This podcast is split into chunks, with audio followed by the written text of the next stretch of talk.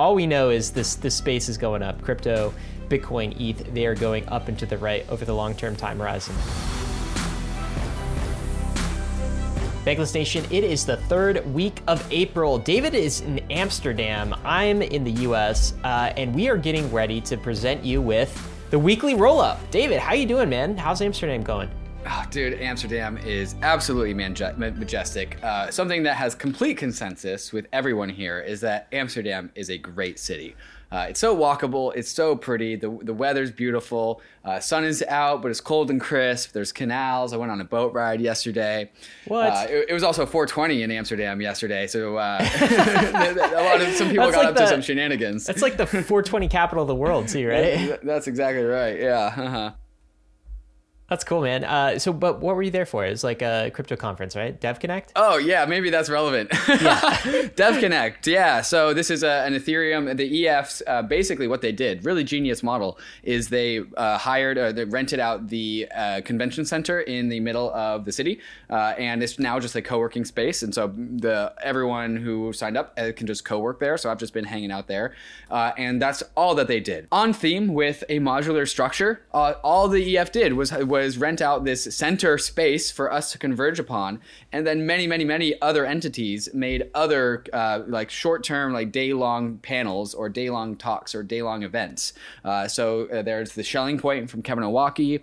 I was at Obelfest from Colin Myers. Uh, there was also uh, what is it, Trust X, where I had a uh, I was on a panel with uh, some gigabrains, Danny Ryan, Preston Van Loon, Dankrad, uh, and so it's just like everyone is appending their own uh, conference, their own day of talks. So it's kind content. of like an unconference, right, where everyone yeah. sort of mm-hmm. just you know c- creates their own event and, exactly. brings their piece to the party. Mm-hmm. mm-hmm. So um, is this like a mini DevCon then? Would you say?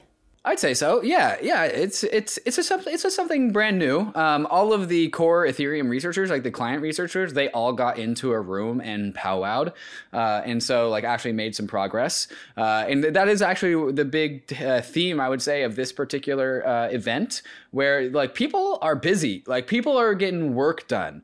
Uh, and so like it's not like the it's not like NFT NYC or it's not like uh like ETH Denver, which was more of like a festival. Like They're we're here, building. we're, we're here to build, right? and you can actually see that in some of the nightlife where people are going out to parties at like 10 p.m. But then the parties kind of shut down between midnight and, and 1 p.m. because people got stuff to do the next day. Builder culture, badass. That's mm-hmm. awesome. Well, uh, we'll talk more about that because I want to hear uh, if you got any updates on like Ethereum mm-hmm. research. Like, when yeah. merge, David? When Can merge? you be the yeah. when merge guy? yeah. uh, but of course, we I got will, some... I will tell you what people have been saying about the merge tell, day tell us towards the end of the asking. show. That was I, I actually met Justin Drake for the first time, and so I got a beer with Justin Drake, and uh, he was just like lovely to hang out with, and of course, we talked about the merge. Um, so more on that at the end of the show. Okay, merge alpha. We'll, we'll see what uh, Drake thinks about the merge. Uh, of course, we got some other topics of the week because crypto can't stop, won't stop. Sneak peek into the Coinbase NFT platform launch. We have the beta. We have our hands on a copy. I've given it a trial run. I want to hear what you think about it too, David. We'll go through that. Also, North Korea apparently was the attacker of the Ronin sidechain, that massive $600 million plus exploit. That was actually North Korea. That's what the mm-hmm. US government is saying. So, what does that mean? We're now nation state attacked uh, blockchains after mm-hmm. a fashion.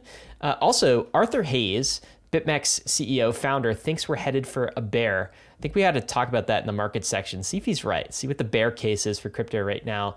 Uh, Andre Cronje, also, he's a DeFi developer, of course. He had some spicy takes this week, David, about regulation in DeFi. It seems to be the anti Andre move, and he wants to incorporate some regulation in DeFi. So we're going to weigh in on that. And there were also some spicy takes about his spicy takes. A lot of people called called some BS on Andre Cronje's take uh, uh, article, very short article. So that was uh, very hot in the Twitter sphere this week. Let's start with the Bitcoin charts as we get to markets. What what's Bitcoin looking like? Uh, we are certainly not discounted this week, Ryan. We started the week at 39,700, just below that $40,000 number, which we do not want to be below at. And we are currently above that number at $42,640, up about 7% on the week. Amazing. Look, man, uh, last week I said I was bullish. I didn't exactly know why, other than like a gut Are you feeling. claiming victory, Ryan? I'm not. Look, man. Yeah, I'm claiming victory. I was right from last week to this week. I will never claim uh, when I'm wrong, but when I'm right, I'm happy to claim that, David, on short term right. price action. But seriously, guys, don't listen to me on anything short term price related. All we know is this this space is going up. Crypto, Bitcoin, ETH, they are going up and to the right over the long term time horizon. There's my Speaking of up and to the right, Ryan, Ether started last week at $3,000. It hit a low of $2,900. We do not like that 2,900 number. We want to be above that 3,000 number, of which we are currently clocking in at $3,150. Overall, up 4.5% on the week. So Bitcoin takes the week for this week. Is Bitcoin's yeah, win this it, week? Look, Bitcoin outperformed ETH this week. It hasn't done mm-hmm. that for a while, and that reflects yeah. in the ETH Bitcoin ratio. That's got to be down this week. Yeah, down about a percent and a half, down to 0.074 um, down a little bit. Down a little bit. What are we? Are people getting Bitcoin bullish uh, off of Bitcoin Miami? Do you think, or uh, why do you think? Why do you think this happened? we just can't well, read too much into the, this data. Yeah, one part noise. Let's not read uh, into it too much. But also one part, if we are bullish, like it is traditional to let Bitcoin go first. Is, as is tradition. After you. After, After you, Bitcoin. Yeah. Let's take a look at the total uh, crypto market cap and can compare Bitcoin and ETH mm-hmm. to that. So looks like we are up on the week for total crypto market cap, but not by a ton. What's that up on the oh, week? up up five percent, brother. Yeah, one point nine six trillion last week to two point zero seven trillion this week. But Bitcoin outperformed total but Bitcoin outperformed. Market, yeah, which, which, it hasn't done that in old old man Bitcoin. Yeah, outperformed the, the the market by like three percent, and Ether underperformed the market by 0.5 percent.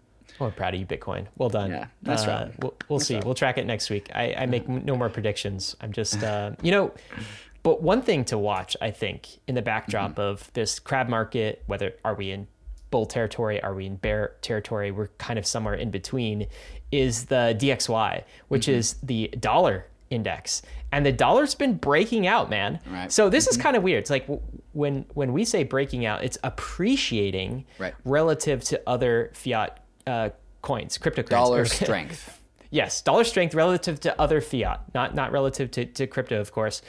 And, and it's up. Like, look at this right. chart, man. It's up to like above any level since uh, mm-hmm. since COVID. And people are like wondering maybe why does the dollar go up when we are uh, being faced with eight and a half percent inflation? Mm. Uh, just like the dollar went up in value in the early days of, of COVID if you recall. And I think the reason for this largely is the dollar is still a flight to safety asset. Yeah. And people are uncertain. They don't know what the Fed is going to do. They don't know how that's going to affect other asset classes. And so, what do they do temporarily? They retreat into the dollar for a while, wait for other assets to fall, and then redeploy their dollars into those assets. It's kind of like what you know traders do. Sometimes you and I might do this for rebalancing we might um, rebalance back into stablecoins mm-hmm. out of crypto for a period of time, wait things out, and then buy lower. What are your thoughts on this? Well, okay, so the general correlation is that as the DXY, as they, the Dixie they call it, goes up, crypto is correlated, inversely correlated. So crypto goes down. Crypto didn't go down too much. I mean, it's gone down since like January or so as the DXY has gone Not up, Not like with COVID. The other time the dollar was like on a COVID, tear, like right. crypto died. Yes. Tanked. Yeah what I'm seeing, Ryan, and maybe I'm just spinning it to talk my own books, but when I see the dollar going up, I just see more for it to fall. So, David, not bullish on the dollar long run. Um, no, yo, no, but th- this is kind of the, the big question. Arthur Hayes, the CEO of, of BitMEX, who is um, you know big crypto trader, obviously monitors these things from a macro perspective. He made the case that a crypto correction is uh, incoming. This is a blog uh, he said crash, Ryan. It, he said yeah. crash in his article. Did he?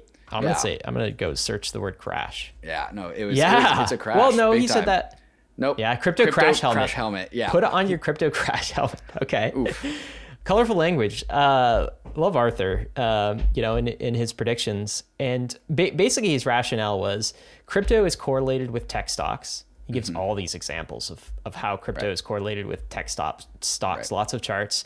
Tech stocks stocks are going down right? It's like, do you see Netflix this week, by the way? Oof, big oof.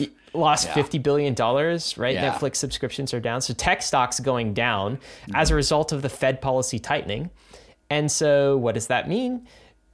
Yeah, Arthur's just putting one and one together, and he's just like, well, that equals crypto is also going down. Crypto is also classified as a risk on asset, just like tech mm-hmm. stocks. So if tech stocks are going down, of course, crypto has to follow it. And uh, put on your crypto crash helmet, is what he's saying here. That's the bear case.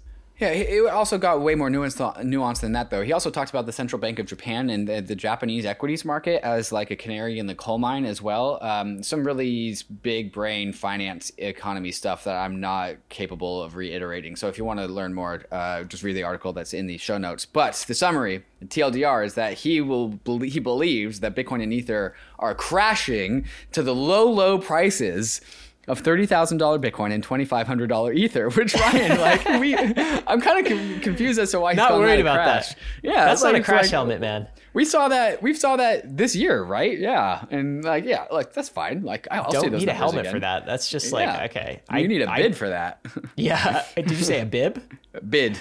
Oh, okay. a bib. I think like a bib, like you're drilling or something. I don't know, but okay. So I could, I could say that too. Yeah. Uh-huh. Uh, yeah. So I don't know. You know, the interesting, um, I guess, opposite case is coming out on Monday's podcast with Dan Morehead. So Dan Morehead does not think that crypto will remain correlated with tech stocks, and if you want to hear why, listen to him. He is the CIO, um, co-founder of Pantera Capital, and a lot of good macro takes here. So you can see the bear case put out by Arthur and kind of the bull case, but even Arthur is not very bearish when you like Yeah. boil it down to pricing. So Yeah. That that's just a bad week. Perhaps a really bad week. But that's not that's not like blood in the streets level. No Um, way. That's well, not yeah. crash helmet level for Yeah, sure. uh-uh. Just put on your bibs, guys. That's all you need. Um, Oh, this optimism. is this is fun. Yeah. Okay. So this is the talk of the town right now at, at DevConnect. Everyone is talking about optimism, uh, and we've got six indications that optimism is interested in a token. Uh, and so this is the first interested one. The in first or imminently interested- deploying a token. Yeah, perhaps more of the latter, Ryan. Okay, Uh, and okay. so there, there, there, there's some breadcrumbs being trailed, perhaps, and and everyone at, at DevConnect is like, oh yeah, those those those are big breadcrumbs. So here's the first one.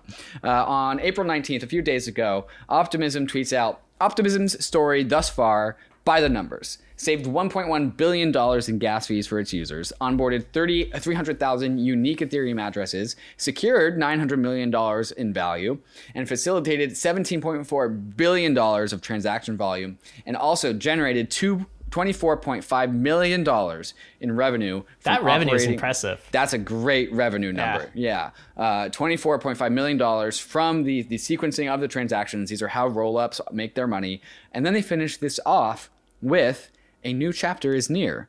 Let's take a minute to reflect on the path thus far. A new chapter is near. So, Ryan, they're talking a lot about financial chapters? They're like money numbers, and then they say a new chapter is near.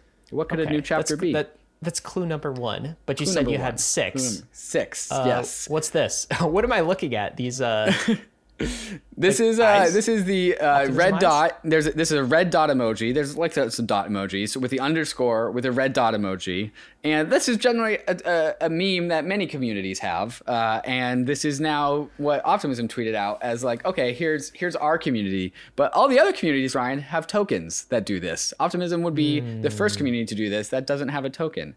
That's kind of playful. Okay, clue Hmm. Yeah, number very two. playful, They're- very community doing something- generation. Wait, I'll- this what is this? I have no clue what this is, but like everyone is like uh, the optimism team. Their their sense of humor is very indie and uh, and kind of uh, surreal. I would say, um, Yeah. and, uh, absurdist humor. I would say. And so for the listeners, this is a cat with its paw on a bunch of watermelon, but the watermelon are all red Plush and they're toys? titled O OPs. Are they plush toys? Yeah, maybe they're plush toys. Um, they look like watermelon.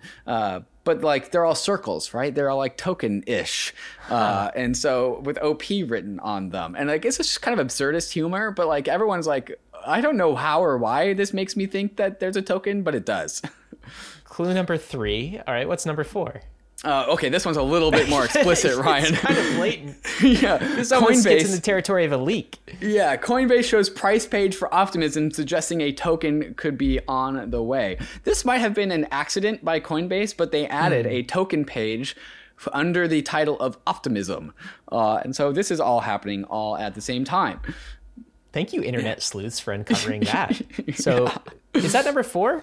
What, what, That's number five? four. That's number four, and number five is that I'm at DevConnect and everyone is talking about it, uh, and so that's the other thing. That's the You're other thing. You're talking explicitly about a token. Everyone's talking about, oh yeah, have you seen the, the hints that optimism is leaving on the table? Uh, I was listening to a panel where all the uh, layer twos were uh, talking about layer two stuff, uh, hosted by Anthony Sassano. I saw my best friend. Saw, he was great. Gave him a big hug, and then he hosted a panel, and I watched that. Uh, and of course, his final token, his final question is when token as a meme, like when token, ha ha ha. You don't have to answer that. But then Ben Jones from from Optimism immediately grabs the mic and he goes, all information about this will uh, is viewable on our public website.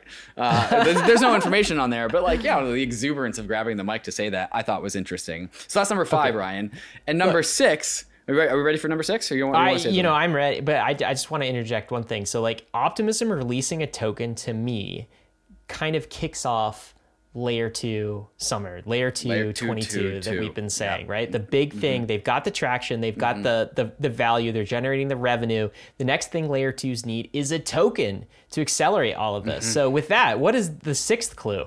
The sixth clue, Ryan, is just we're just going to straight up ask them on the State of the Nation on Tuesday. They're coming because, on Tuesday. Because that is when they are scheduled for. So Optimism's huh. coming on the State of the Nation on Tuesday, and we are just going to ask them what their plans are with the token. Well, uh, hopefully you were a user of Optimism in the past. You probably mm-hmm. saw them in our airdrop guide that we published on Bankless back in October.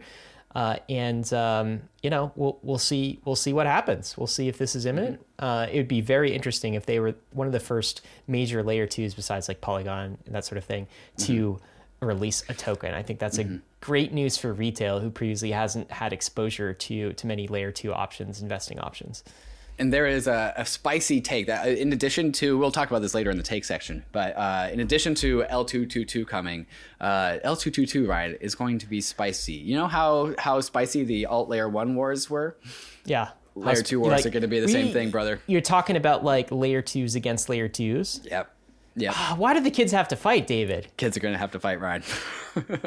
Come on. I don't know. Like I just we're all on team Ethereum, are we not? Yeah, this is true. Team this is true. We're, we're, all on Team Ethereum, but you know, you got to compete for the users. There's only so many users and so much TVL to go around. Well, I want to talk to you more about that later, but uh, let, us keep moving for now. Cool. So, uh, in other news, UST, that's the Terra stablecoin, just became crypto's third largest. So they just overtaken Binance USD. So I, it's probably just Tether and mm-hmm. uh, USDC leading, and then and then UST and Algo stablecoin enters number third. What do you think about this? Yeah, um, I mean, you got to got to do the tip of the hat to the growth strategy of Terra. Uh, they scalable blockchain, scalable uh, uh, uh, stablecoin. Um, when you add those two scalable things together, like you get a bunch of scale. Uh, and so, tip of the hat to UST to becoming token uh, stablecoin number three. Don't screw it up, guys. Please. Don't screw it up. Please, please don't screw it up. Uh, share of the NFT market. This is fantastic from Andrew Steinwold, who is a um, an NFT investor. Saw this a long time coming. In fact, predicted NFT season long before on a Bankless podcast, long before it came. Anyway, put together a, a, fantastic report through his through his crypto fund, his NFT fund, on total sales volume of NFTs, and it's divided into four categories: art, collectibles, gaming, and the metaverse as a percentage mm-hmm. of dollars. And what's interesting about this chart, David, is you can see kind of the squiggly lines, mm-hmm. how um, th- the different categories ebb and flow. So mm-hmm. we had a massive sort of art season at first and these would be probably one of ones uh, in you know 2020 2022 and that has kind of tamed down as a percentage of market. And what's really that's got to be in, art block season right? Like that's yeah. uh, that's got to be art block season. Yeah. Now mm-hmm. we got collectible as a big category and metaverse mm-hmm. anyway it's interesting to track these different categories of nfts over time because even within the nft sector some categories of nfts can be bullish and others can be kind of bearish and new ones are emerging all of the time. Uh, some other broad metrics uh, I think are pretty useful for you guys if you want a, a, chart of what the NFT market share looks like. But in click on the second graph. Uh, yeah, click on that this? one. I'll, I'll, just blow this up here. Oh, okay. Doesn't doesn't Actually, do it. Yeah, just look at look at that, man. So from it started really everything NFT related started kicking off. It looks like in June of 2021, and that like total sales volume the volume of nft sales has just had a very strong floor ever since then like huge spike in like august of 2021 but ever since then like nft volume it looks like it's here to stay forever here it is uh, we're at uh, almost 10 billion yeah. in mm-hmm. total nft sales volume from the beginning of this year that's just the beginning of this year so there's hope uh, there's incredible. hope for your underwater nft guys Like there's still volume out there. Thank you. You, you tell me turtles are still going to be a thing, David? Turtles might still be a thing. Uh, you know, David, we're going to talk about some more things that could be bullish for the NFT sector, in particular Coinbase. They just released their NFT platform. But before we do, we want to thank the sponsors that made this episode possible. Hey guys, we are back with the releases of the week. Have to start with the hottest release of the week, which is the Coinbase NFT platform just rolled out into beta.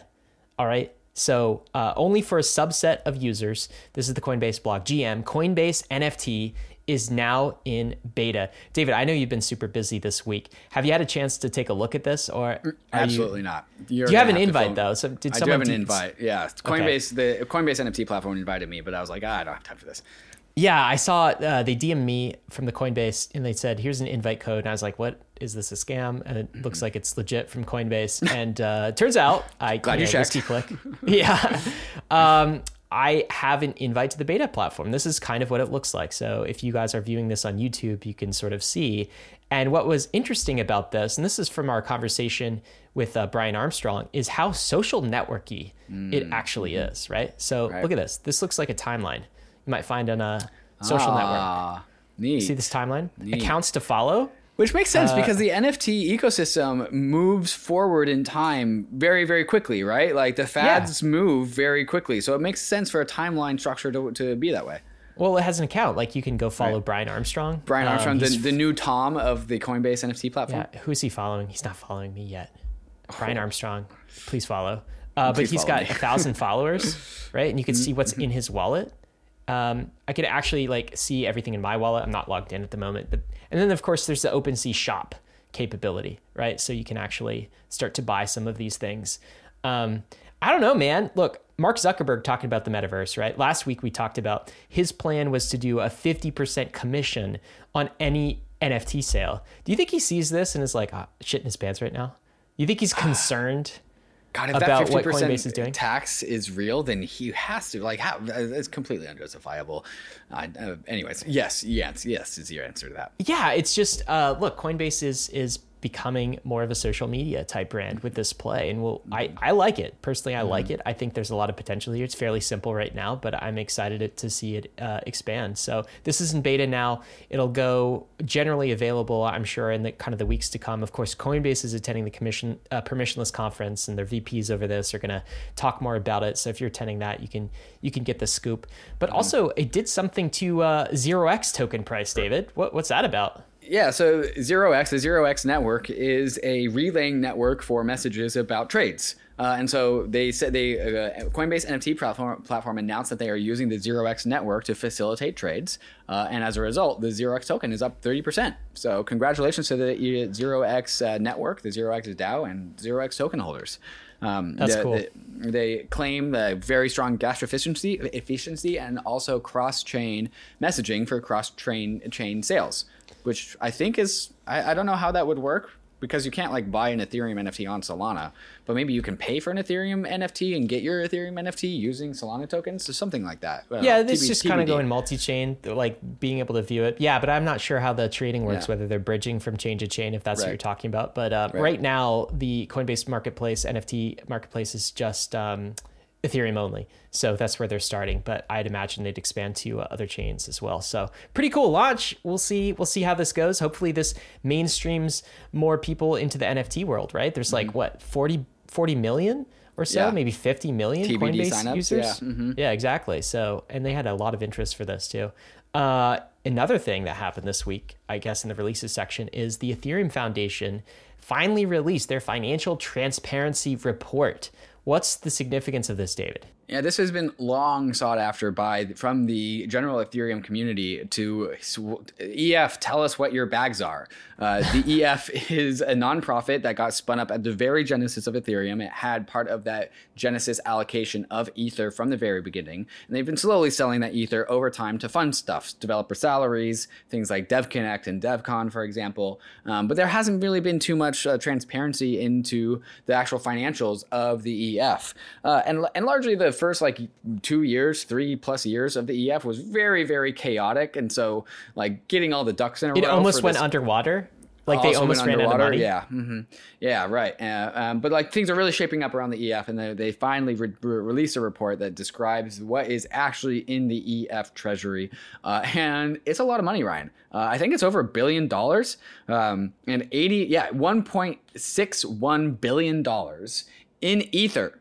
Uh, excuse me, 80% of that is in Ether, uh, which is, if you want, uh, are curious, that is 0.3% of the total circulating supply of ETH. Uh, and also, they hold uh, $11 million in other cryptocurrencies, probably Bitcoin, because they uh, took the Ether, like Genesis sale, the pre sale in Bitcoin. So they've probably been holding some of that Bitcoin for a really long time. And then probably the rest is in dollars as well. Yeah, I think it's pretty cool, It's right? So you said it's a lot. $1.6 billion is a lot of money, mm-hmm. 80% in Ether. But think about it from the perspective of total supply. It's tiny. It's, It's so, so tiny. small. It's so small. 0.3% mm-hmm. of all Ether supply. Compare that to the other centralized bodies that are um, creating clients mm-hmm. on some of the other alternative layer ones that are, like own 10, 15, 10, 15, 20, 20%. Yeah, Sometimes way more. Yeah. sometimes way more, massive amounts. So this is actually a modest, relatively modest amount. Good, of course, to see that they're holding it in ETH. I mm-hmm. imagine they'll stake. Like you could basically create kind of a perpetual funding for something Right. like the EF. If you just take a, a large portion, say a billion dollars of your ETH, and you stake, you generate a four or five percent return, and then you kind of fund the protocol for what it needs. I wonder if that's what the plan is.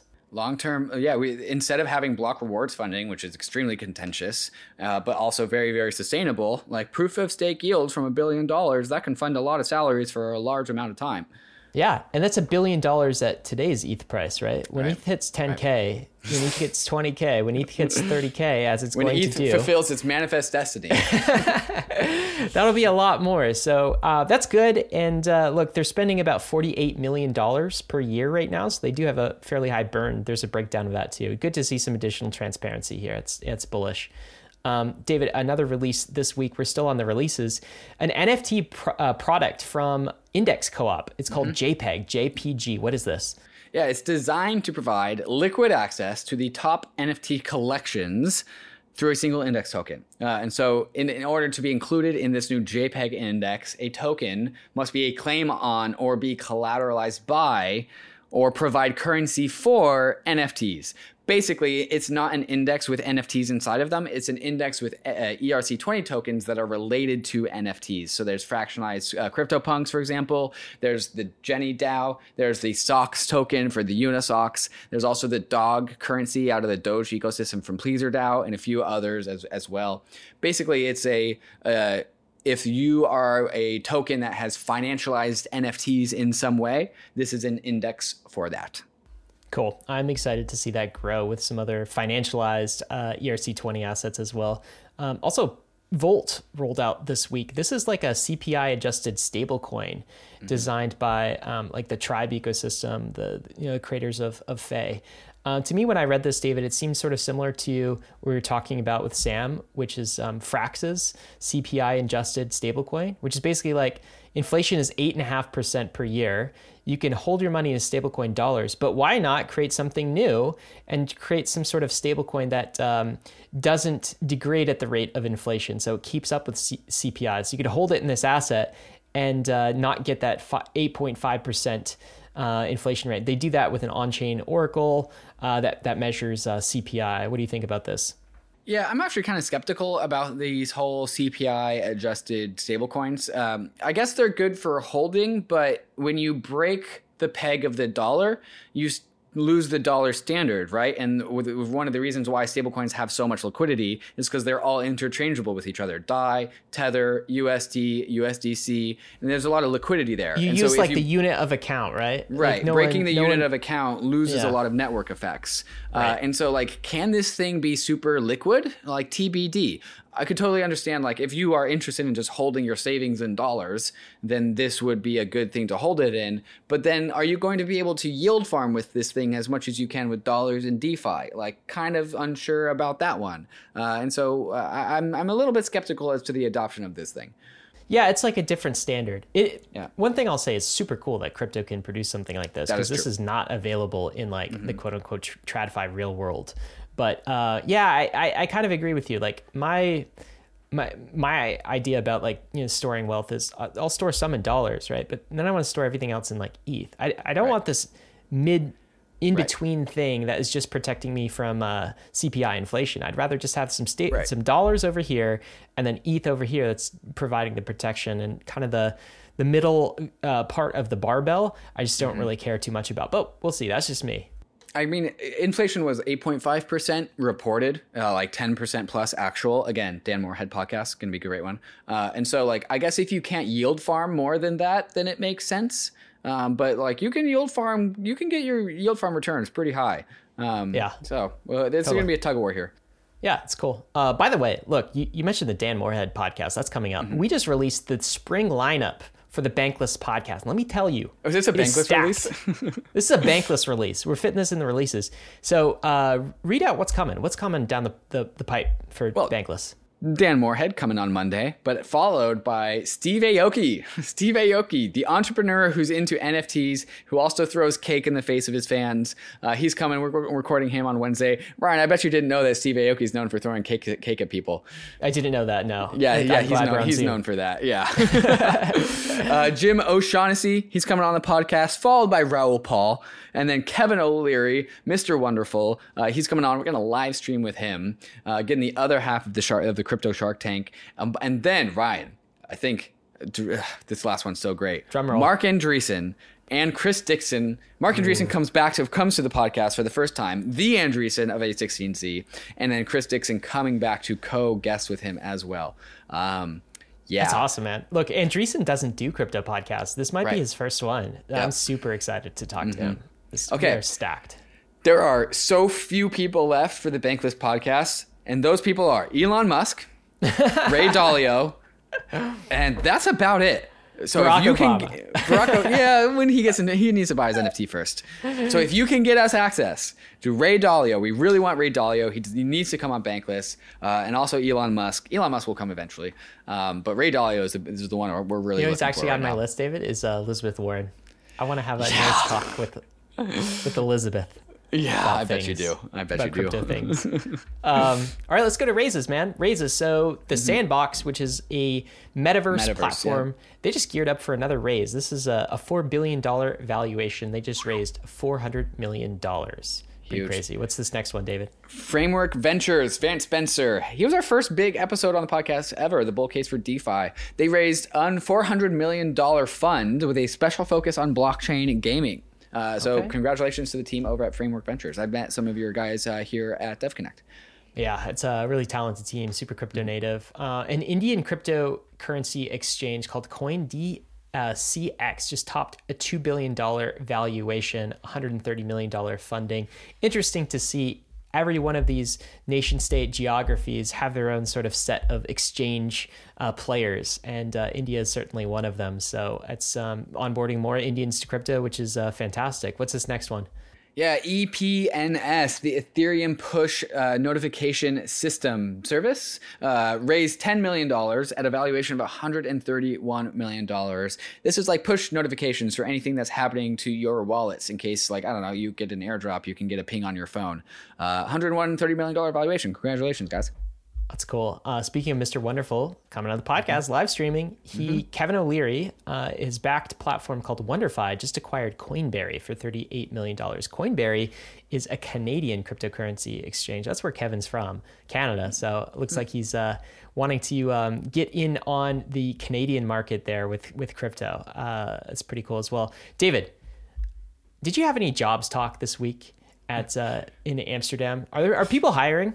The the joke was uh, Bartek. Uh, this is going to be also again later in the takes, but Bartek from L2 Beat talked about uh, when he was going through his talk. He's like, "Well, I'm interested in hiring, but everyone in this room is interested in hiring, uh, and so there's there's nothing new information. Everyone is hiring in crypto, uh, and so if you got the talent, you you can find the jobs.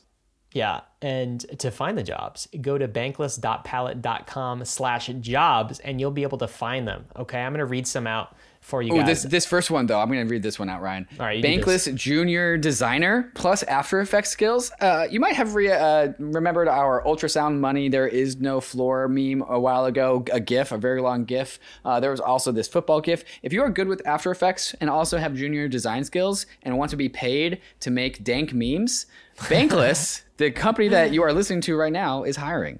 Uh, So special call out for that. We're always in the dank meme market. Uh, Also, an Ethereum core developer. Well, that's a, Wow. That's a really bold uh, job position from Nethermind. They're an Ethereum client, a Golang engineer for StarkNet client. Nethermind as well. We're still looking for a newsletter editor. I see David. He's up there. He's dancing. This is great. Uh, content manager at Tally, director of developer relations, a Solidity architect at Alu, a marketing manager at Mesha, UX designer Prometheus Research Labs, community manager DGen Dogs Club, co-founder for innovative Omnichain DeFi Primitive (TBD), blockchain engineers at Messari, software engineer at Messari, operations manager Syndica, senior product designer Smart DeFi, senior Go Rust engineer Syndica, senior full stack engineer Syndica. Senior software engineer Airdrop Labs. And David is now jumping on the bed in his hotel room in order to help you get a job in crypto. That's the link this man is going to to help you get your job in crypto, which is where you need to spend your career. It's we're only going to keep hiring. It's just mm-hmm. like this job list is only going to get longer. Some people have their uh, their snow dance when they want snow to happen. They have their snow dance. I have the I want bankless listeners to get a job in crypto dance.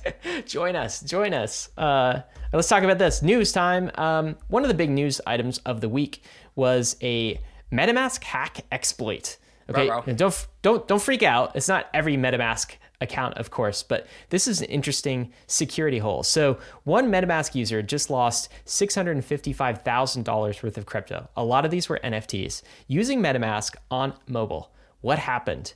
Well apparently if you have your settings set up to do this on your iPhone, MetaMask will actually upload MetaMask private keys to the iCloud, Apple's Ruh-roh. cloud, That's as a backup, right? To help restore MetaMask if you lose your phone or something, a backup, nice, nice, friendly backup. Well, this user had his uh, iCloud account compromised, and so some of those private keys were compromised. And uh, so I think this is sort of a, a PSA. This is what like public service announcement. If you are using Meta, MetaMask on mobile, if you have an Android, if you have an iPhone in particular, and you are uploading that, your backups, your private keys to iCloud, like don't do that anymore. Turn off that setting. Go check your phone right now. Uh, we'll include a link in the show notes where you can find the exact setting to disable under profile iCloud backups. Just don't back up your private key. Keep your private keys on your phone if you're using MetaMask in the in this setting. Name a worse duo: private keys and the internet. Don't Private don't keys in the those cloud. things. Yeah, yeah. Don't put them in the cloud, guys. Um, good private key management. Good reminder. Uh, David, there was another exploit this week. I'm wondering if you'd talk about this, and uh, maybe we should start with the Bean price chart because that's where the exploit was. This token called Bean. It looks like it's up 100%, but it's not. it's not actually uh, on the actual front page. It's actually down very, very big. Uh, yeah, so there was a exploit for to the tune of $80 million, 24,830 ETH plus 36 million Bean token.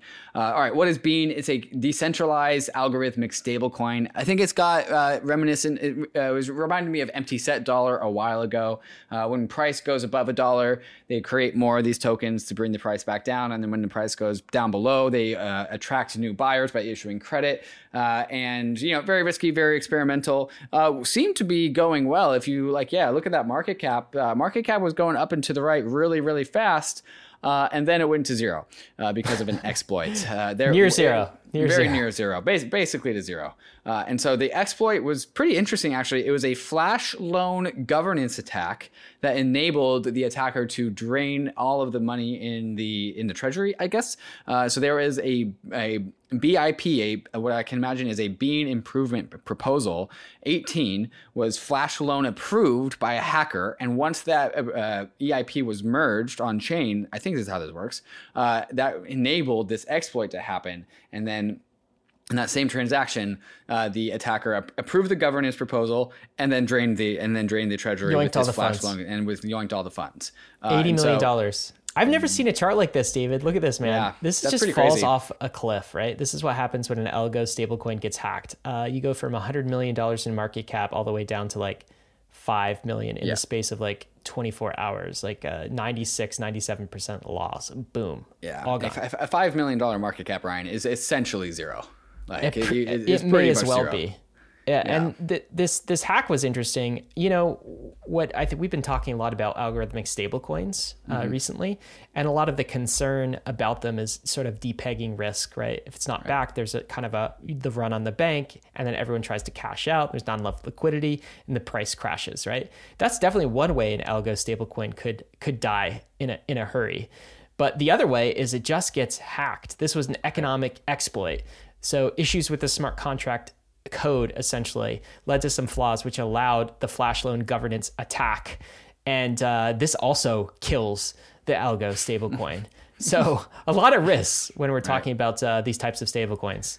Yeah, especially when like algo stablecoins are inherently faith based, right? Anything under collateralized, the, its remaining remainder remainder collateralization is therefore faith, and this one had zero collateral, uh, and so it was all faith. Uh, and so if once the economic incentives break, uh, and then and it goes into faith, and if there's not enough faith there to back it up because it just got exploited, it just goes to zero.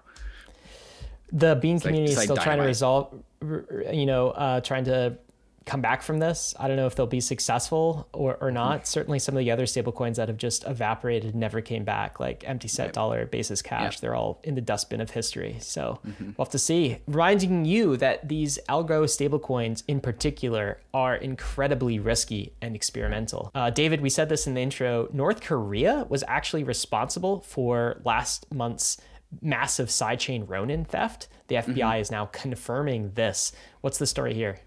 Yeah, um, I actually don't know how we confirmed that it was North Korea, but uh, this Lazarus group, which uh, has been associated with North Korea, is apparently known discovered to be responsible for the, the hack. So North Korea now owns 625 million dollars worth of ETH.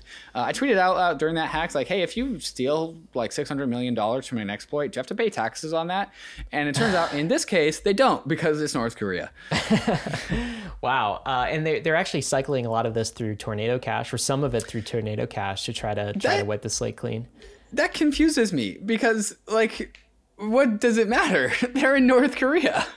They're not hiding Well- from anyone. Then they can they then they can change it like they can cycle it into I guess another asset and sort of cash cash out because right now you know the the ETH that they stole is uh, is kind of blacklisted from a lot of exchanges from the rest of the world. But the whole country is blacklisted, Ryan.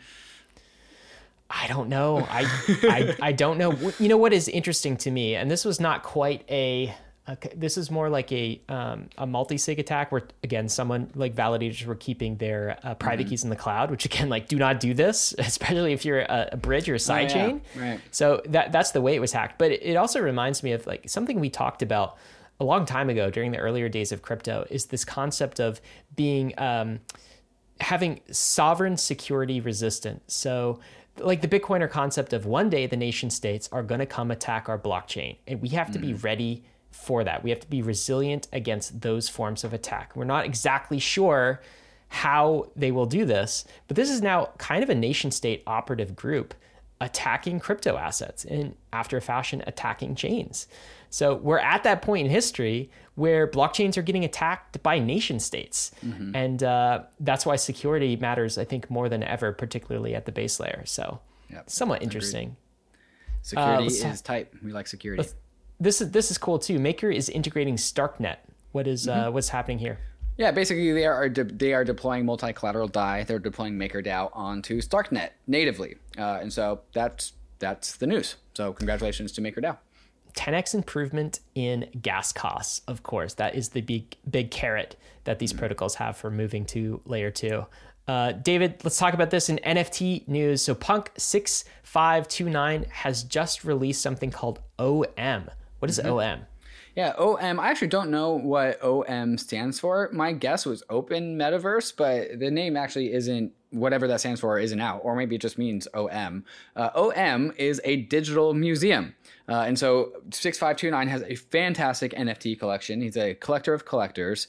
And so he's building out this OM museum to display his NFTs in like some sort of like it's also a, a digital land space, uh, and so there is it's kind of like I think a, a, hub and spoke model where there are actually ten museums out there, and this is just the first one, and uh, there are going to be I think sales for the remaining uh, amount of land. People can come and check out all of the NFTs in the gallery, probably with some sort of like virtual reality, uh, but probably viewable on your computer as well. Uh, and so uh, all of his first, uh, the first district, they were calling them districts, is going to display 2,000 NFTs from different collections, including uh, including uh, 6529s as well as some others, uh, Bored Ape Yacht Club, CryptoPunks, all the all the art blocks, and then over time, these different districts, 10 self-governing cities, he describes them, will be unveiled, unveiled and slowly rolled out in what is being called the alpha mode version of this metaverse museum. This is pretty stunning. I love these mm-hmm. visuals. This looks great. Do you think this will catch on? Do you think like the future of NFT museums is not physical, go, going to a, a, museum in person sure. and seeing like a digital display, but actually go, going into the metaverse and displaying NFTs in somewhere like this? I, I, certainly think there's room for both, but I definitely think that the product market fit behind a digital NFT museum. I mean, it's the same thing. Like so many more people see my CryptoPunk on my Twitter avatar than they would if I displayed my CryptoPunk in my apartment. Although people do see that because it's in the background of my weekly rollups. Um, but still, see, people see that on Twitter more. And so a digital metaverse, a digital museum is going to be much more accessible than a physical one. Do you know, as cool as this is, David, it, it does also feel a little skeuomorphic, right? Because we're sort of mm. replicating the museum. Exp- this is the first phase of, of crypto uh, display where we're sort mm-hmm. of replicating the museum experience, but putting that in the in the digital world. And mm-hmm. I wonder how much more we'll unlock, right? It's kind of like the early early stages of the internet where we would just take a physical magazine and we just upload that basically. Right. Uh, and then we found out no, website design is much more fluid, much more dynamic. There are way better ways to display this content than just porting the print magazine format to to the digital world. I wonder if we'll right. see that in the future as well. Yeah, I think that's a good take. But in order to get to the internet, Ryan, you still had to start with putting a magazine on the internet. You have to go through the skeuomorphic yeah. phase, no matter what. Yeah. Absolutely. Mm-hmm. That is the model. Um, this is cool. Warner Music Group just partnered with POAP, the POAP mm-hmm. protocol, uh, protocol to mint shared memories as NFTs. We've talked about POAP in the past. This is now a record label partnering mm-hmm. with POAP to, to do that. What do you think this means? Yeah, I think they're just going to be integrate NFTs in the same way everyone else loves NFTs, and they're very they're huge at conferences. Uh, Ryan, I saw actually out of the the POAP team, a credit card sized credit cards, I guess, POAP, POAP RFID chips, right? And so I can hand you my credit card and you can put your phone on it and then boom, you can mint my NFT or my, my really? POAP, I mean. Yeah, yeah. So like the cool thing is instead like I have all these stickers. I have some of them here in this bag. Like this is the, the boomer phase of, of POAPs where I've been handing out these stickers the and then there's like a, Q, a QR code on the back. Yeah, and then yeah. people throw like then they get the QR code and they can slap the sticker somewhere. But then this one is just like a card, like you hold in your credit card wallet, and you can just like place it under somebody's phone, and then boom, mint a POAP. Uh, and so uh, you know, uh, this mine is the You Met David Hoffman POAP. Uh, there is uh, with a, with um, Warner Music Group, uh, the rapper Kevin Gates. Here's an example of how this is going to get used. Kevin Gates, never heard of him, um, is slated to integrate POAPs into his Khaza tour, making one available to fans who up who attend his upcoming show at Red Rocks wow, Amphitheater. So you go to a, you go to a concert and you get a POAP, like right, like duh, memory. that's that's perfect. Like I was there, I was there. Like no, no, no one. And you get these hardcore that. fans who I I went to 10. I went to 20. I'm touring. Right. I'm, I'm like right. basically going right. with this band all across the country, all across mm-hmm. the world. I'm collecting these POAPs. And then maybe on the other side of that, now the creator has like an airdrop list. A, a list. You want to you want to see who your yeah, I want to see who your a thousand top fans are. Mm-hmm. Well, it's mm-hmm. people who have the most POAPs. Right. And so, what do you do with that? Right. super cool. Totally.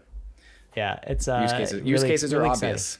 Yeah, they, they they sure seem to be. And yet at the same time, we do have these like top signals, maybe some mm. 2017 vibes in the NFT world.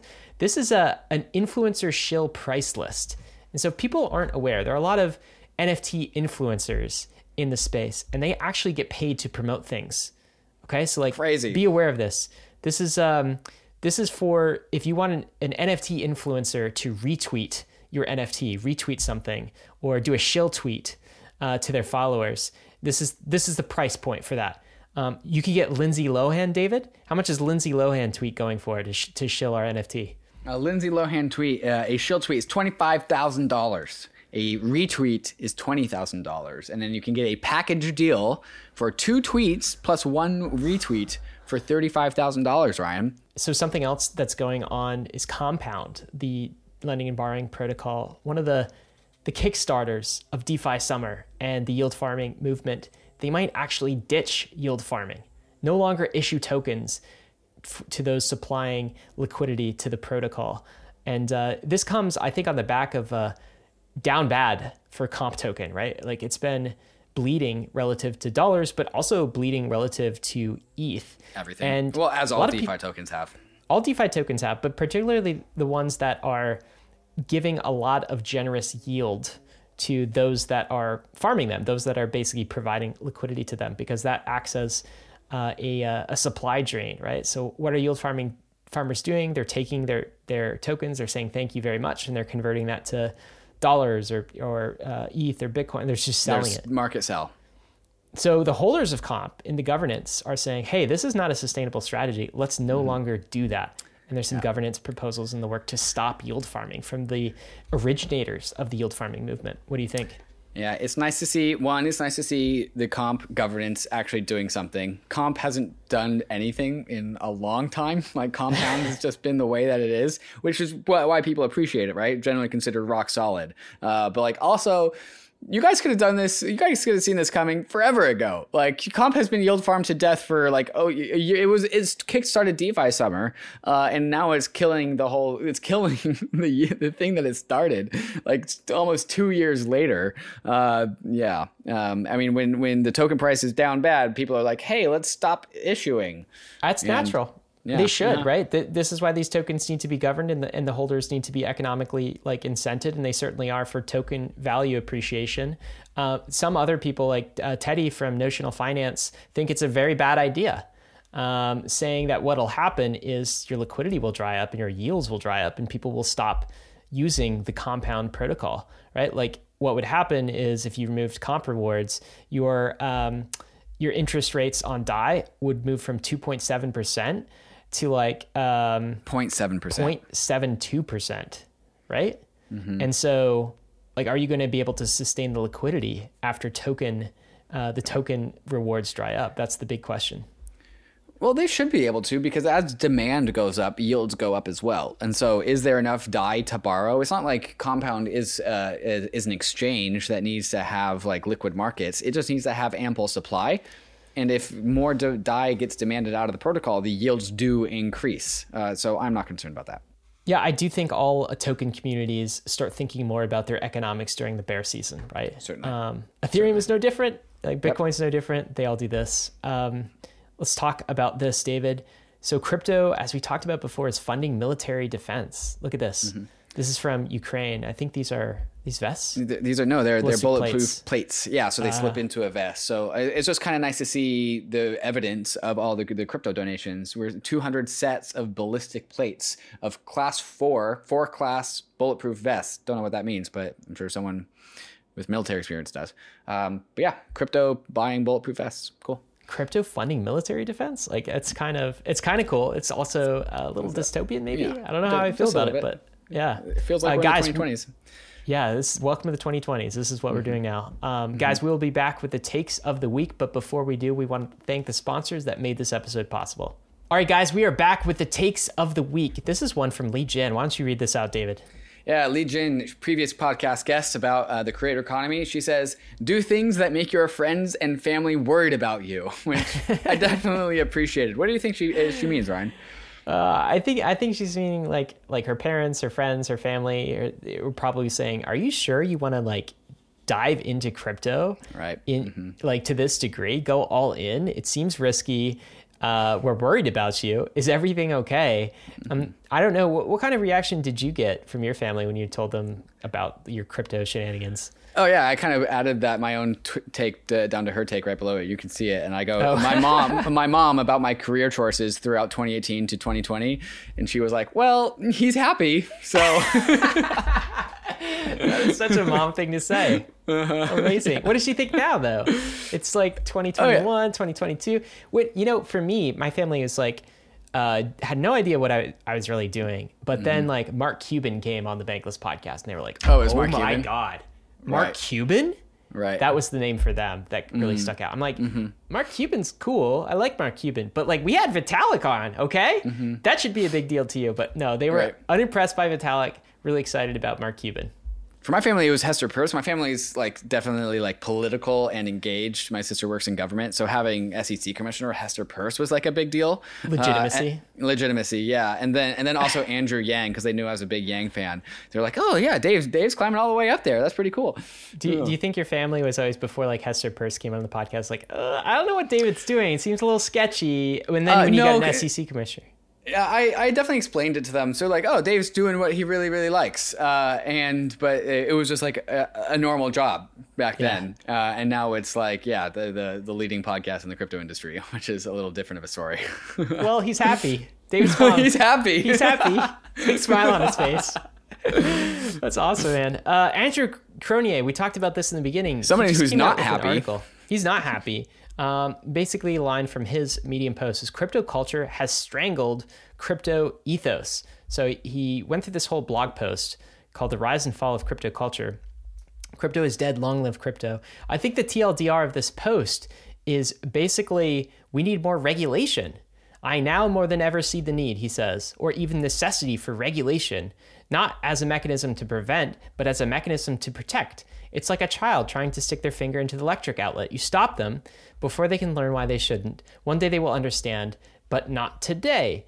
Andre, the father of many DeFi protocols and sort of the I, I guess one of the the main architects behind that like um, ship fast break things. yeah. mhm. That's like his strategy. Like I test in prod. Remember that was the line coming Yeah. out of uh, you know 20, 2020?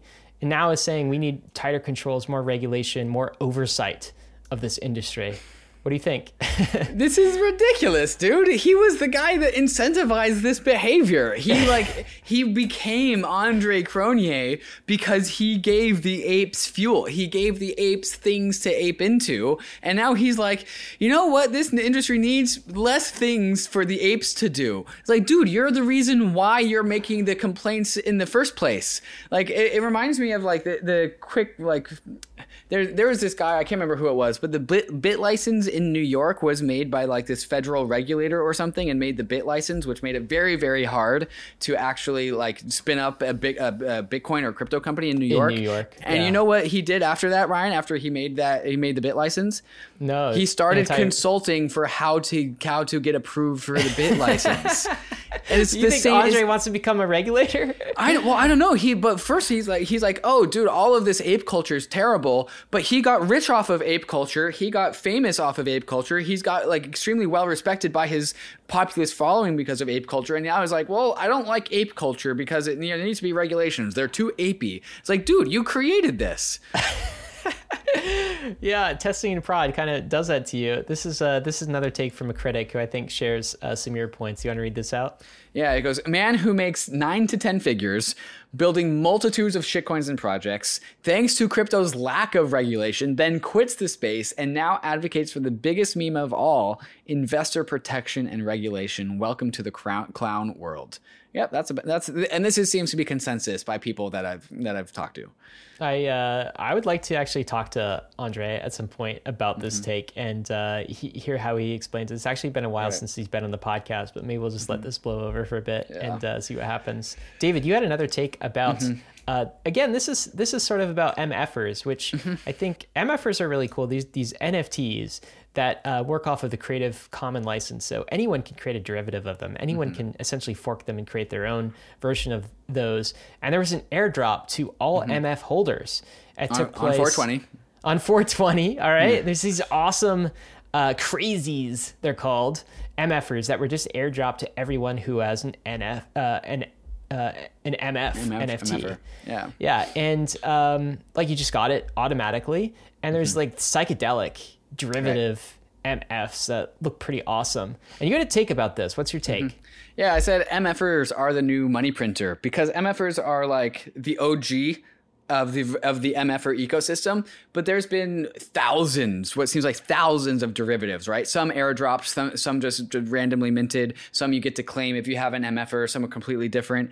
But it reminded me of like the era of um, Bitcoin fork and fair launches, where people would fork off Bitcoin uh, and then make their own like new blockchain using the Bitcoin uh, state. And if you had Bitcoin, you had all of these new tokens because it was a fork off of off of the Bitcoin network. So if you had Bitcoins, you had tokens on this new chain.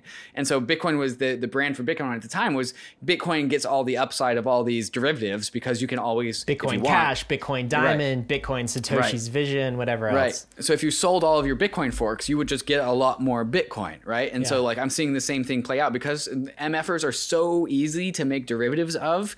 The OG MFers are like the OG Bitcoin, right? You get all the derivatives, like you just get the money printer. Uh, and so that was my take. MFers at a new money printer, but for NFTs this time. That's cool. It's openness can be a competitive advantage and a competitive mm-hmm. strategy, certainly. And that's mm-hmm. what uh, Creative Commons license provides for uh, for MFers. Also, uh, I have a lot of MFers, so this is me chilling my bag here.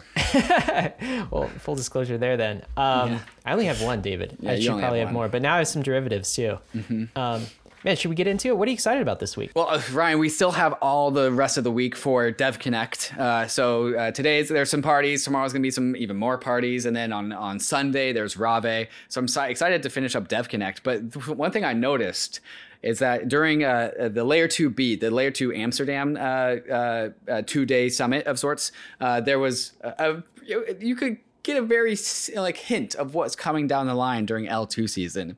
And then we kicked off the the first Dankrad opened up about a very well informed talk about what is left in the L layer 2 ecosystem to really the boxes that need to be checked, right? Uh, very good talk to get up to speed with layer 2s and then followed by Bartek from layer 2 beat talking about his risk framework saying like okay, like we got we have like upgradable contracts. That's something that needs to be fixed. We have centralized sequencers like over time that needs to decentralize. And like he in uh, layer 2b does a really good job of like showing all the weaknesses and all the different l2s that need to be patched. And he used the arbitrum 12 hour sequencer downtime that happened like last september as an example. As an example, and actually we reported on this, Ryan, like, oh yeah, in layer twos, if they go down, you can just exit through the Ethereum L1. You can just exit through the main chain. And yes, that is true in theory about layer twos in their very mature state, but that wasn't true, Ryan, about Arbitrum at the time. And a lot of people didn't actually know that. Uh, and so Bartek was uh, talking about the, and this is what he's trying to get known by the ecosystem is there's a lot of lacking of standards and definitions uh, that we can't really talk about, like what is true and what is not true without this risk framework. So That's what Bartek is working on right now. Uh, but it got really spicy, Ryan, because he was talking about, yeah, like little did people know you couldn't actually have gotten that L1 transaction through. It wouldn't have worked because there's still a lot of gaps in the armor for these layer twos but you could hear I was sitting the Arbitrum team and the Arbitrum I think this was the CEO unconfirmed was sitting behind me and you could hear them rumors like wait a second that's not true that's not true that that's wrong uh, and then basically they got really frustrated and the Arbitrum CEO I think said just loudly said that's not true and made made Bartek stumble uh, and and like got really spicy some in the room, kind of giggle, some tension, Rising some tension? tension in the room, right? Uh, and so then I then I went to a couple of the after after that talk like wrapped up, I went to a, a couple of the the L2 teams and talked about that moment because they weren't there in the room, and they were like, "Well, actually, no, it actually was true." Uh, but the point is, is exactly like the reason why we can't come to consensus on what's true or not is because why we need definitions, precise definitions. Exactly, so exactly. Arbitrum is right under their definition, and right. other mm-hmm. other teams are right under their definition. But I guess the takeaway here is you're saying there's like the kids are fighting. There's some the kids are the kid, they're, they're, claiming they're trying to clamor for like legitimacy, and they're trying to clamor for just a, like you know they're clamoring. People are clamoring, uh, and like we got the hints of the optimism token coming well, soon, and so that's going to yeah. kick off. You know what tokens do is they just they just uh, mm. add steroids to everything you're doing. So yes. if you have a little hint of tribalism, just a little mm-hmm. hint of like mm-hmm. our layer two is better than yours, which is only natural, right? They're all mm-hmm. competitive environments. Add a token to that. Oh, yeah. And uh, your, your tiny campfire becomes an inferno. Right. And suddenly you have Big like tokenized communities mm-hmm. who uh, just are just meme armies like shitting on all sorts of different communities and battles back and forth. And we get what we already have in the alt layer one mm-hmm. world, which is all of these communities fighting with one another. And then people going, shaking their heads and being like, why is crypto so tribal? It's because the incentives make us very tribal, don't they? That's exactly right. That's exactly right. So, like, for better or for worse, Ryan, this is coming, and competition is always good for the end user. So, I think this is really going to accelerate the development of layer twos. L222 is just around the corner. You can taste it. And, Ryan, that is what I'm excited about. Well, I am sort of my position is kind of the I want all the kids to get along, the whole mm-hmm. family to get along. I want us all to scale uh, decentralization. I want us mm-hmm. all to scale Ethereum. So I am excited about all of these various experiments. I think all, many of it, all of the layer two teams, almost all of mm-hmm. them, are just legit. Like passionate, doing this for Big the right reasons, just fantastic. But it kind of reminds me, you know, we use the nation state analogy for like the united rollups of Ethereum is kind of Mm-hmm. like the the US and the states are the various rollups, and Ethereum is kind of like the federal government. Uh, it's almost like California kind of wants to get in a fight with Texas a little bit, Right. And take like West market Coast share versus from East Coast? Texas. Yeah. it's a little like yeah, Biggie versus Tupac. I don't know, North Mm-hmm. versus South, something like this. Uh, Florida versus Texas, Mm-hmm. California. I don't know. It's, there's something like that, and I, I think that's coming too. So we will of course have to navigate that. But uh, can I like just just to tie off the DevConnect conversation? Wait, wait, wait. Before we do, though, uh, Yeah. we all know the crypto industry runs on attention. And what is going to make have more attention than a bunch of layer twos fighting with each other? Like bull- bullish fighting? Bullish? question fighting? But I don't want to fight all the time, David. oh, it's coming, Ryan. It's All coming. right, buckle up, guys. Uh, I I just kind of thought maybe some of the L2s would just um, I don't know band together. It's a common mission. Well, common. they are going to be bridged together by the bridges. So at the end of the day, we're all one big ecosystem. At least we're not separate layer ones, Ryan. we're all in it That's the worst alignment. That's the worst alignment you can have. Yeah. Uh, all right. Well, just to just to tie off DevConnect, then, Mm-hmm. what are your big takeaways from DevConnect? And we we promised a little bit of alpha with your Justin Drake Mm-hmm. conversation. So, uh, what did Drake tell you? When when merge, David?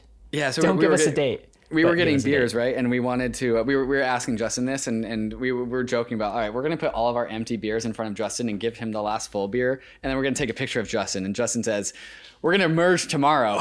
we ended up not doing that, obviously, uh, but he said a few months, uh, and so the consensus has shifted amongst a very small set of people at this table uh, to sometime to August to October. August to October is the new shelling Question point mark. of time question All right. mark um, but the the core devs were all locked in a room together kind of like how you like got to lock all the politicians together if you needed them to come up with something but they are Yeah. making they're doing a ton of progress they're doing uh, all these ghost forks again th- this is not some sort of like New York mainnet consensus, CoinDesk consensus conference. Shit is getting done right now at this conference, and you can actually see it. Uh, the Bartek's talk for Layer Two is about here is the checkboxes that the Layer Twos need to get done. We need to work on this. That Ooh, same I thing wanna, I happened. want to watch that talk. Yeah, you got you got to watch somewhere? that. Yes, yes, yeah. Okay. Uh, I also had a fantastic talk with a lot of the core teams: uh, Danny Ryan, Dankrad, uh, Preston Van Loon, uh, a few others.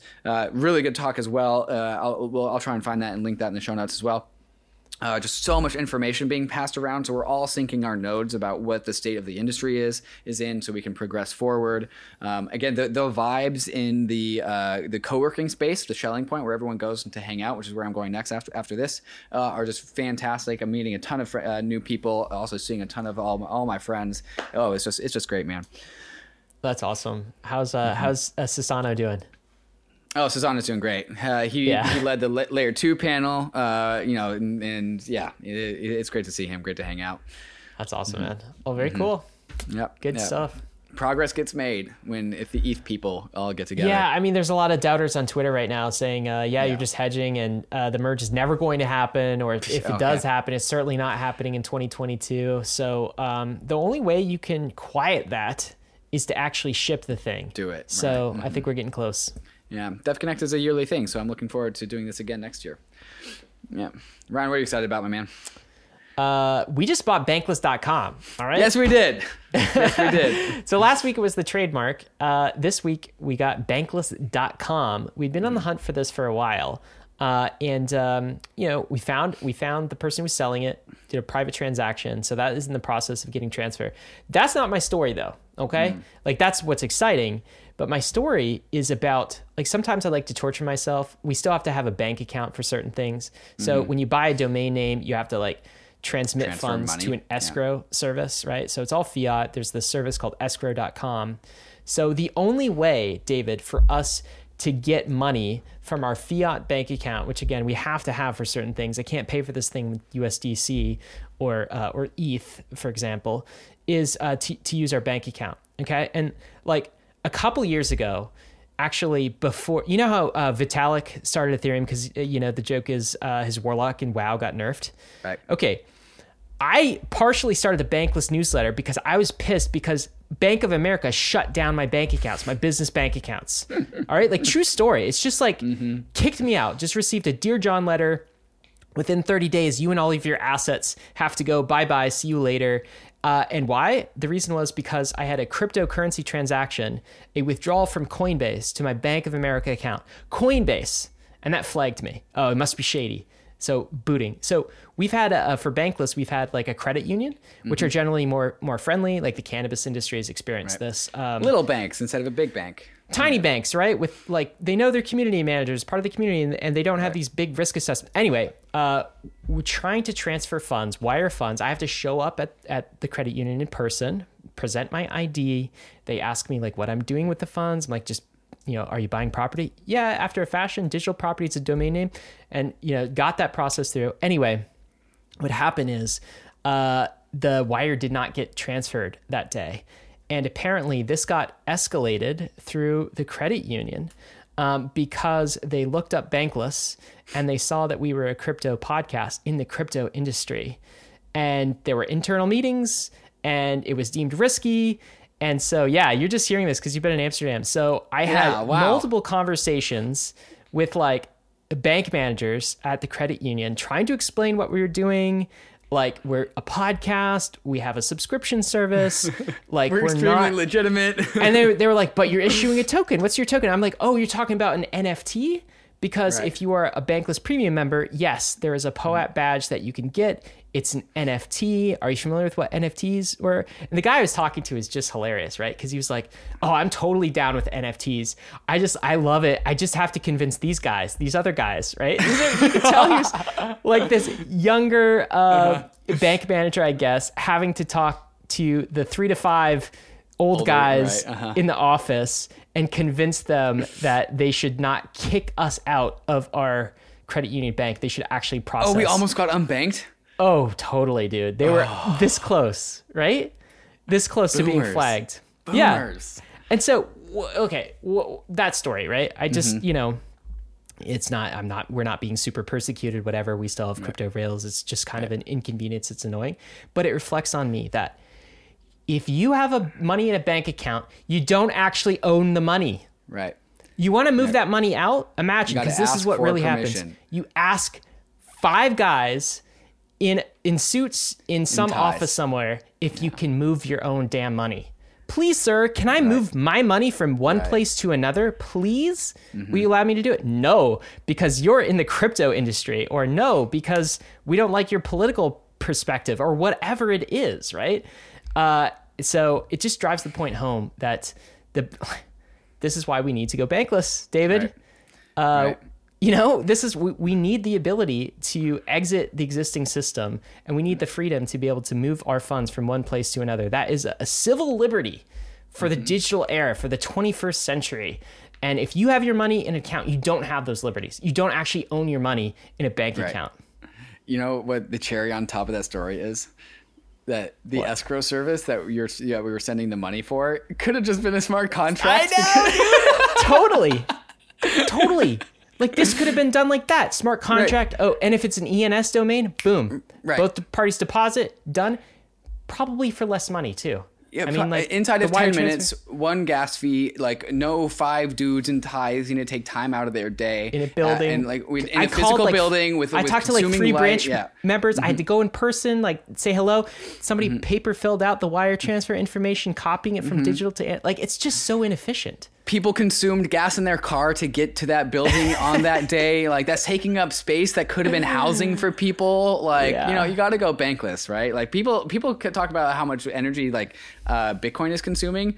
What about all the unnecessary ridiculousness of the entire banking Well, industry that could be they- automated? They also talk about how crypto UX just sucks and has like, yeah, sure, parts of it, but like, no, that UX sucks. I just trying to get money from one Uh-huh. place to another, and I can't do it without talking to like five different people, showing up in person, presenting my ID, arguing Mm-hmm. my pa- case, almost getting kicked out of my bank account. That sucks. That's bad Mm-hmm. So there, there was there was one time I had to make a, a wire transfer that was like over the limit of like fifteen thousand dollars or something, and I was not home. I was in San Francisco at the time, and I couldn't go into a, a Wells Fargo branch. Uh, and so I called them and say, "Hey, can you, we just like ignore this fifteen thousand dollar limit because I got I have to do it. I had to, it had to be done like that day basically." And they're like, "Uh, no, like we can't do that. Like in order to do anything above fifteen thousand dollars, we need to send you like a PGP key or something like one of those little USB authenticators." And I'm like, okay, but like I need to do this a day, so it's not going to happen fast enough. A PGP key. They wanted to send me a PGP key so I could USB it into my computer so I could verify my identity. That's just a boomer uh, hard hard uh, hardware wallet. I don't even understand how how do they know it's you who they're sending it to? because they send it to they would send it to my address and then I would have it and they could have like I don't I don't know but it's basically a private key they're at, they're asking me for have a, a hardware wallet except it's a PGP key like Google Auth and a USB it's a hardware wallet they just want me to have a hardware wallet With extra steps. it's the steps. same with extra steps and it's that they have worse to physically mail to you. yeah oh it's it's so broken dude it's so broken It is broken, but you know you got to use the banking system every once in a while to Mm-hmm. uh, to see how far we're coming. And to like, it always reestablishes the crypto vision for me. I'm like, oh yeah, this does suck. This Don't give me this crap and tell me like TradFi is fine as is. right Dead end. yeah crypto UX definitely has room to improve but at least you get to do it from the comfort of your own home Anyway, we're not kicked out of the bank account. Uh, The Oh, good news yes. is they didn't kick us. They finally processed the wire. Maybe they listened to a bankless podcast in the, in the process. Yeah. I don't know. They definitely looked Yeah. us up. So we still have our credit union. So uh, you know we're on the path to going bankless, but we still got that credit union for now. Thank you for taking care David. of that. Okay, did thank not you. get and kicked out. congratu- congratulations for taking care uh, for getting the the bankless.com. Thank you for taking care of that. Also, Oh, it's fun. The alpha is that the bankless.com website is coming. Um, not anytime Oh, yeah. soon. Still got to build Yeah. it, but Yeah. Web3 bankless on the We're way. doing things. on the Splash way. page soon. Uh, David, meme of the week. What's Meme the of the meme week. of the Let's do week? All right, I'm showing it now. Here we go. What do we got? Oh yeah. Okay, so this is a, this is a little bit of a deep cut, but for those that remember the Constitution DAO, this is a Brooke Lampley who was on Team Constitution DAO when we were submitting our bids to buy the Constitution, and it goes breaking: Musk retained services of Brooke Lampley from Sotheby's to lead Twitter deal. Not not, much, was not like- too much of a meme, but yeah.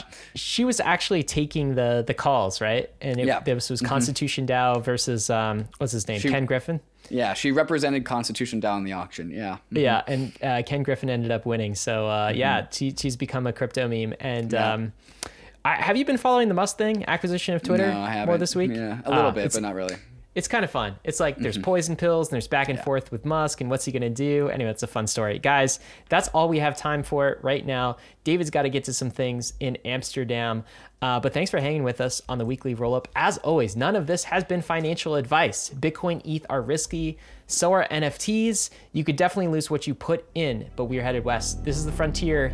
It's not for everyone, but we're glad you're with us on the bankless journey. Thanks a lot.